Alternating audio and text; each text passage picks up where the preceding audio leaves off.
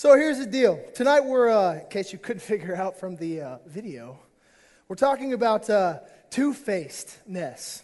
You're like, what are you talking about, two-facedness? We all know what it means to be a poser, don't we? Everybody know what it means to be a poser? It's okay. You can be. We're at church. It's okay to be honest. Like my family was when I was a little kid. No joke. Uh, five kids in my family. Second boy from the top, which means that I was tough enough to pummel my older sister, but not allowed to lay a finger on her.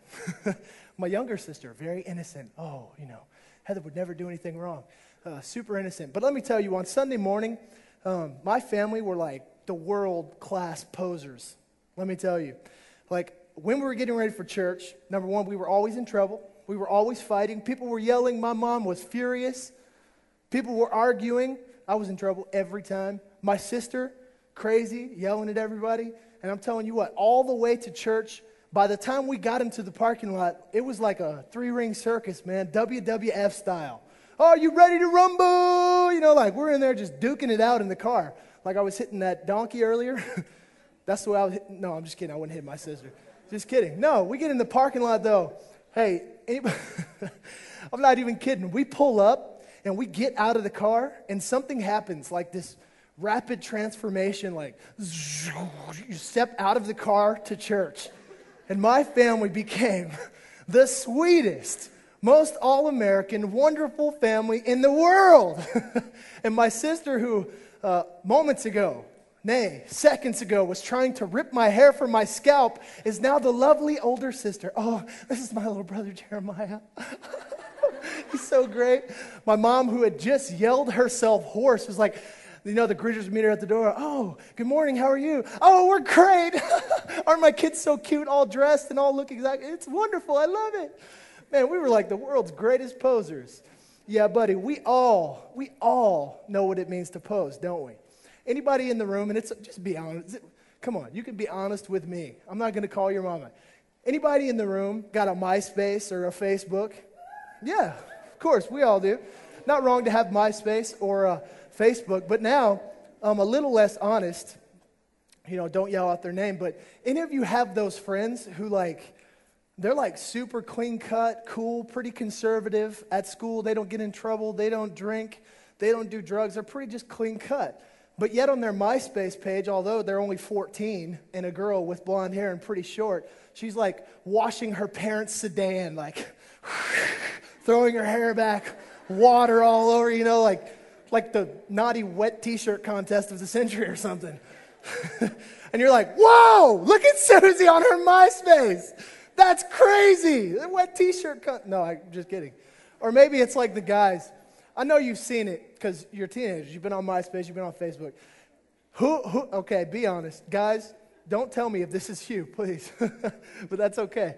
I know some of you have that friend who's a guy, he's, he's a good guy. Like, he's a guy that if something was going wrong, you could go and you could share with him. He's like that cool, nice guy who would still help you out if something was going wrong. He would defend you, he would protect you. But he's also the same guy who on MySpace has the picture of himself in the mirror, like naked, like posing, like. Excuse me while I flex in my mirror. the paparazzi emailed me these pictures. they, they jumped through my chimney came through, stuck into my bedroom, and snapshots of me in the mirror without me knowing it, and posted these on my MySpace account. It's crazy. I don't know how it happened. you know what I'm saying? But I mean, we all, we all. so, one girl just lost control. she's sitting next to the guy who does that, and she's like, she's like cracking up. She thinks it's funny. All right, it's getting to that point where my wife tells me that it hits a certain point where I laugh more at myself than anyone else laughs at me. I think I've hit that point. Everyone's like, all right, shut up, dude. it's cool, man. Relax. no, but but the reality is, all right, coming back to me. All right, real quick, I hate to do this because the people who edit this message and then they podcast it are going to hate me. But if you have a cell phone, could you just turn that off out of respect for God and His Word and his people. I just believe that God wants to, wants to throw down a word tonight. He wants to teach you something. And if you're distracted or your cell phone rings or you're texting, that ain't going to cut it. So here's the deal we're all two faced at one time or another. And uh, some of you probably heard this word from me, and I'm going to go ahead and say it again because it's a word that I'm going to use all the time. The word is compartmentalization. Everyone say that. Compartmentalization.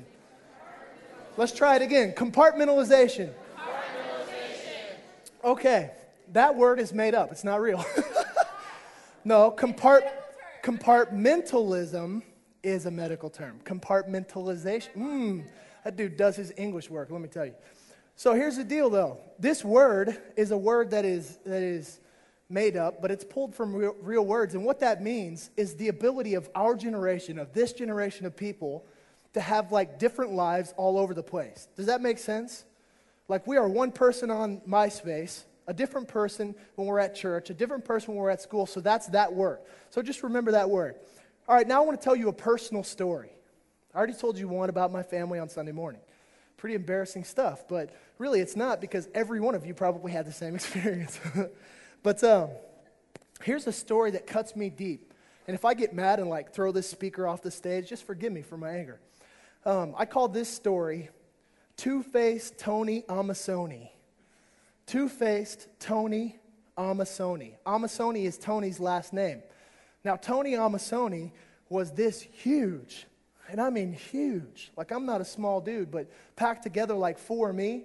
And that is Tony Amasoni, this huge Hawaiian dude. Henceforth, the name Amasoni. Now, Tony Amasoni was this great speaker. And this guy, uh, man, he would go and he would speak all over the country. And the thing that he would do is he would speak at football camps. So I went and I was speaking at a football camp one time at this very well known camp. So I was like one of a couple of speakers. Now, this Tony Amasoni was like the speaker, you know? Like, I'm speaking on Tuesday night when everyone's sleeping. Tony's speaking on Friday night when everyone's wide awake and listening. Um, so this guy, Tony's this great speaker at this camp, and I just thought, man, that's a cool guy. And you know what? For whatever reason, Tony and I kind of hit it off. So Tony and I, we're hanging out, man. He's He's telling me about his college football days. I'm telling him about my college football days. I'm, t- I'm bragging about my fiance, which is now my wife, Tessa. Give her a hand because she's beautiful. exactly.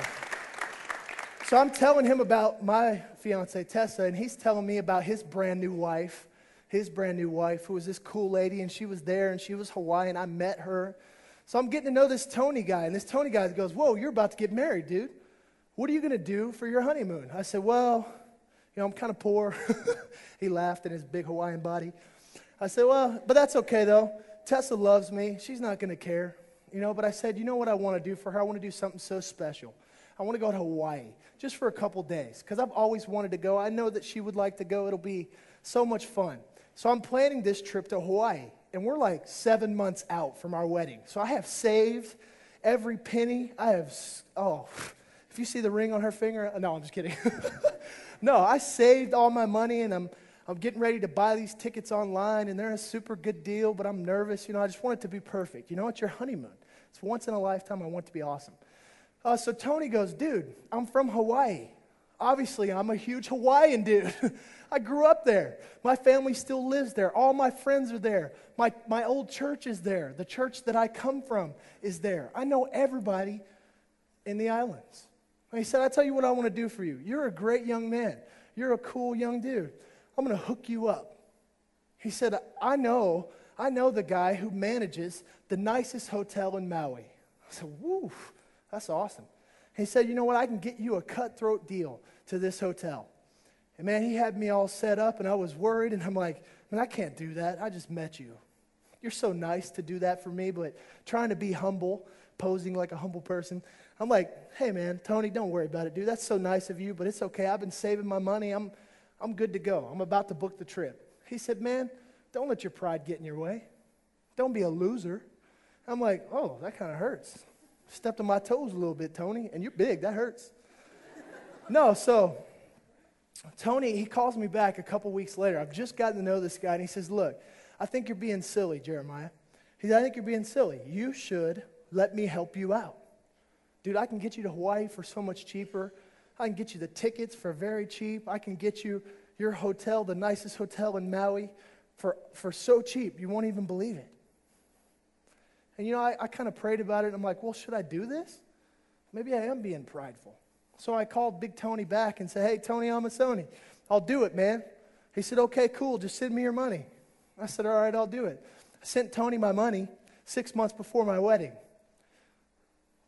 One month goes by. Don't hear back from Tony. One more month goes by. I'm like, ah, it's okay. He's Hawaiian. It takes them a while. You know, it takes people from Hawaii, it takes them a while. Another month goes by. Three months until my wedding. I'm starting to sweat a little bit. Like, whoo, can't find Tony. Can't find him in the white pages. Whew, struggling. Searching for him on the internet. Cannot find Tony anywhere. Two months before my wedding. Still trying to call Tony. Whoo, can't find him anywhere. One month before my wedding. One month before my wedding. I finally get a hold of the guy who hired Tony to speak at the same camp that he hired me to speak at.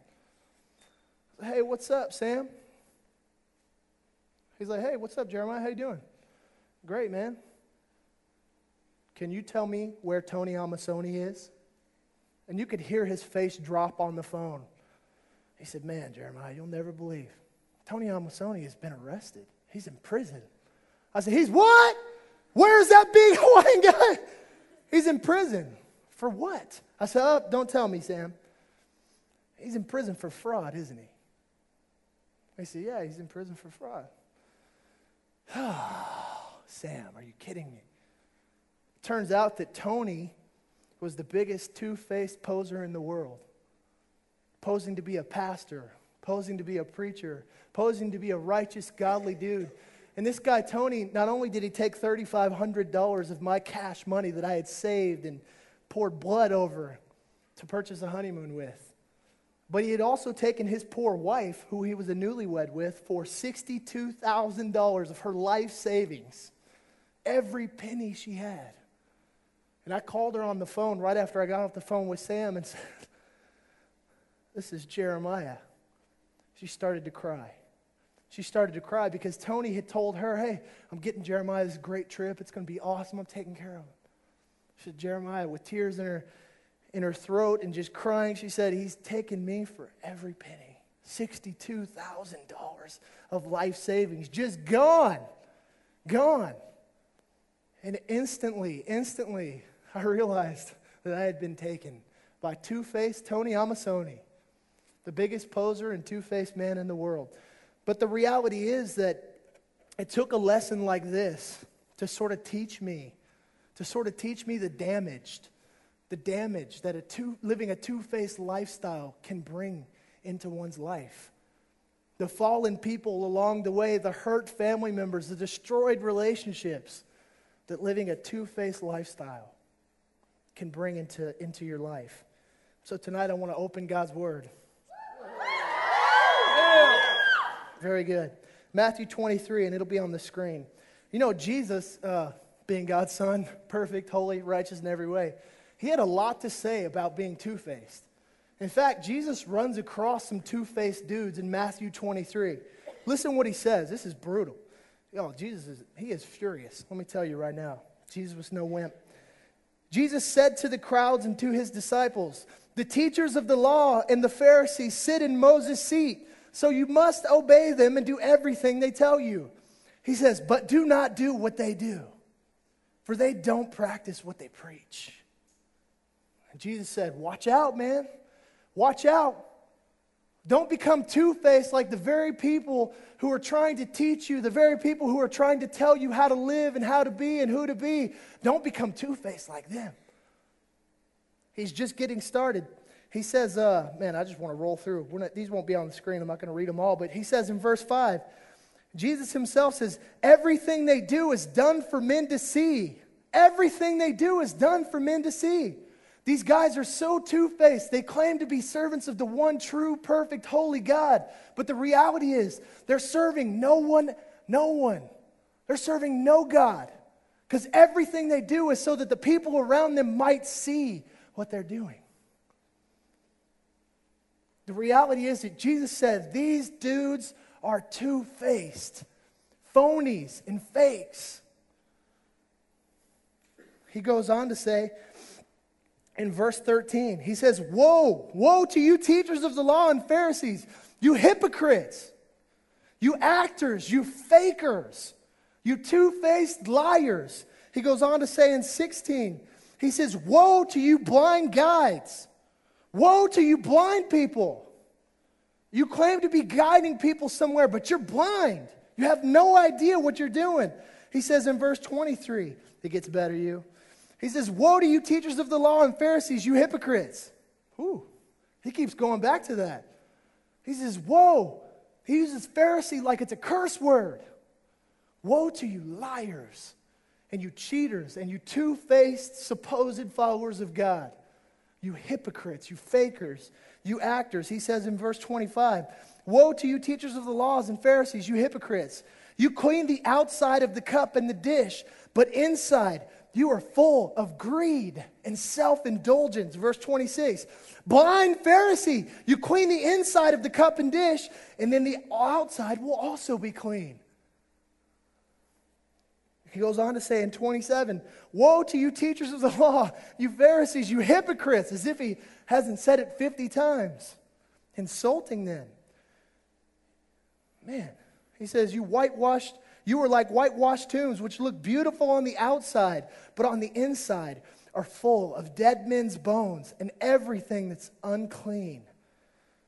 In the same way, on the outside, you appear to be people as righteous, but on the inside, you're full of hypocrisy and wickedness. You know, I read these verses and I just wonder, man, this was 2,000 years ago, but it sounds faintly familiar. Because I believe that if Jesus could be here today, if he could stand in my shoes, in my place on this stage, he would say, Woe to you, this generation who lives a compartmentalized lifestyle. Woe to you, the generation who, on your lips, when you're in church, you claim to love me, but your heart couldn't be further from me. I believe he would say, Woe to you, you MySpace generation who, when you come to church, you appear to love God. But when you get on MySpace, you're the biggest hellraiser there is. I believe that he would say, and this one hurts my heart. I believe he would say, I'm disgusted. I'm disgusted because the bulk of my people, the people who claim me as, as the Lord of their life, the people who claim to follow me, their hearts are so far from me. They look like good Christian people, but when push comes to shove, they are living different lifestyles in school than they are at Beach Retreat. They're living different lifestyles on the internet than they are when they're at home. They're living different lifestyles when they're with one group of friends as opposed to another group of friends. I believe that he would just straight up cast us down. He would be furious. Because we, we have become a generation who our lips talk kindly of our Lord and Savior, but our lifestyle is so far from what He expects from us. A couple more verses I want to read you. Psalms 86 11. This is David talking. Let me tell you about David. Nobody ever made more mistakes than David did. Nobody.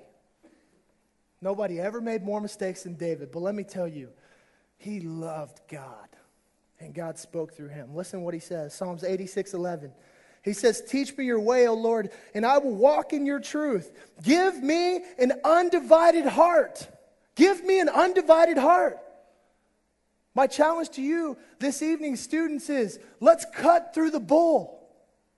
Let's cut through it. If you know that in your life that you are living like a two-faced phony Tony Amasoni, it's time for you to pray this same prayer and say, God, give me an undivided heart. Because a house, a house that's divided will not stand. God will not work through you. If you continue to live a life posing to be a Christian, but really living like a heathen. It won't work. Trust me. Ezekiel 11, 17 to 19. Another great verse.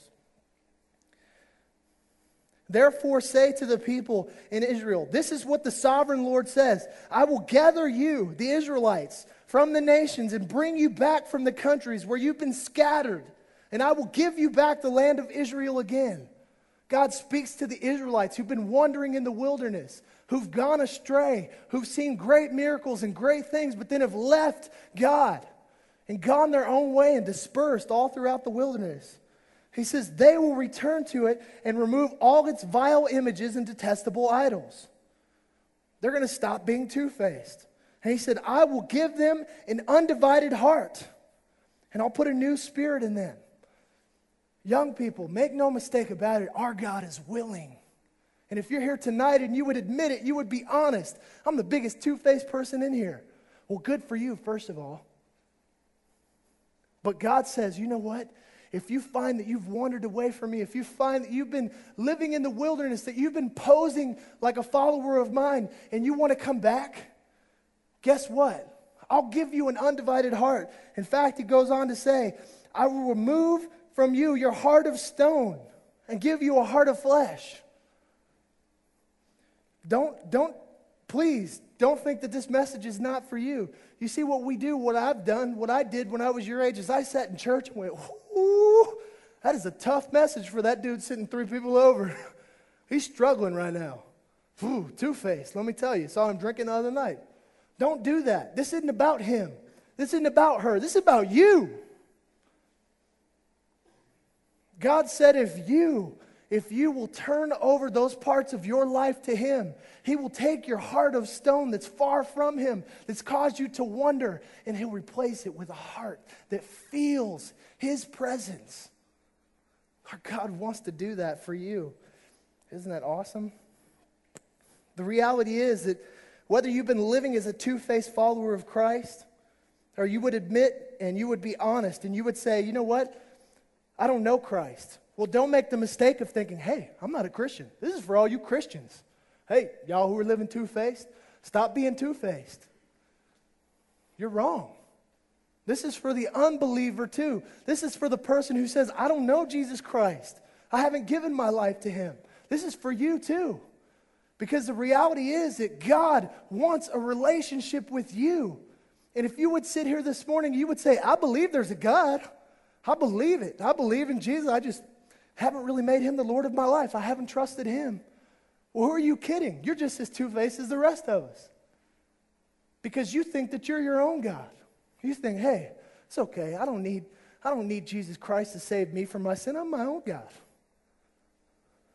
Don't believe that. It's not true.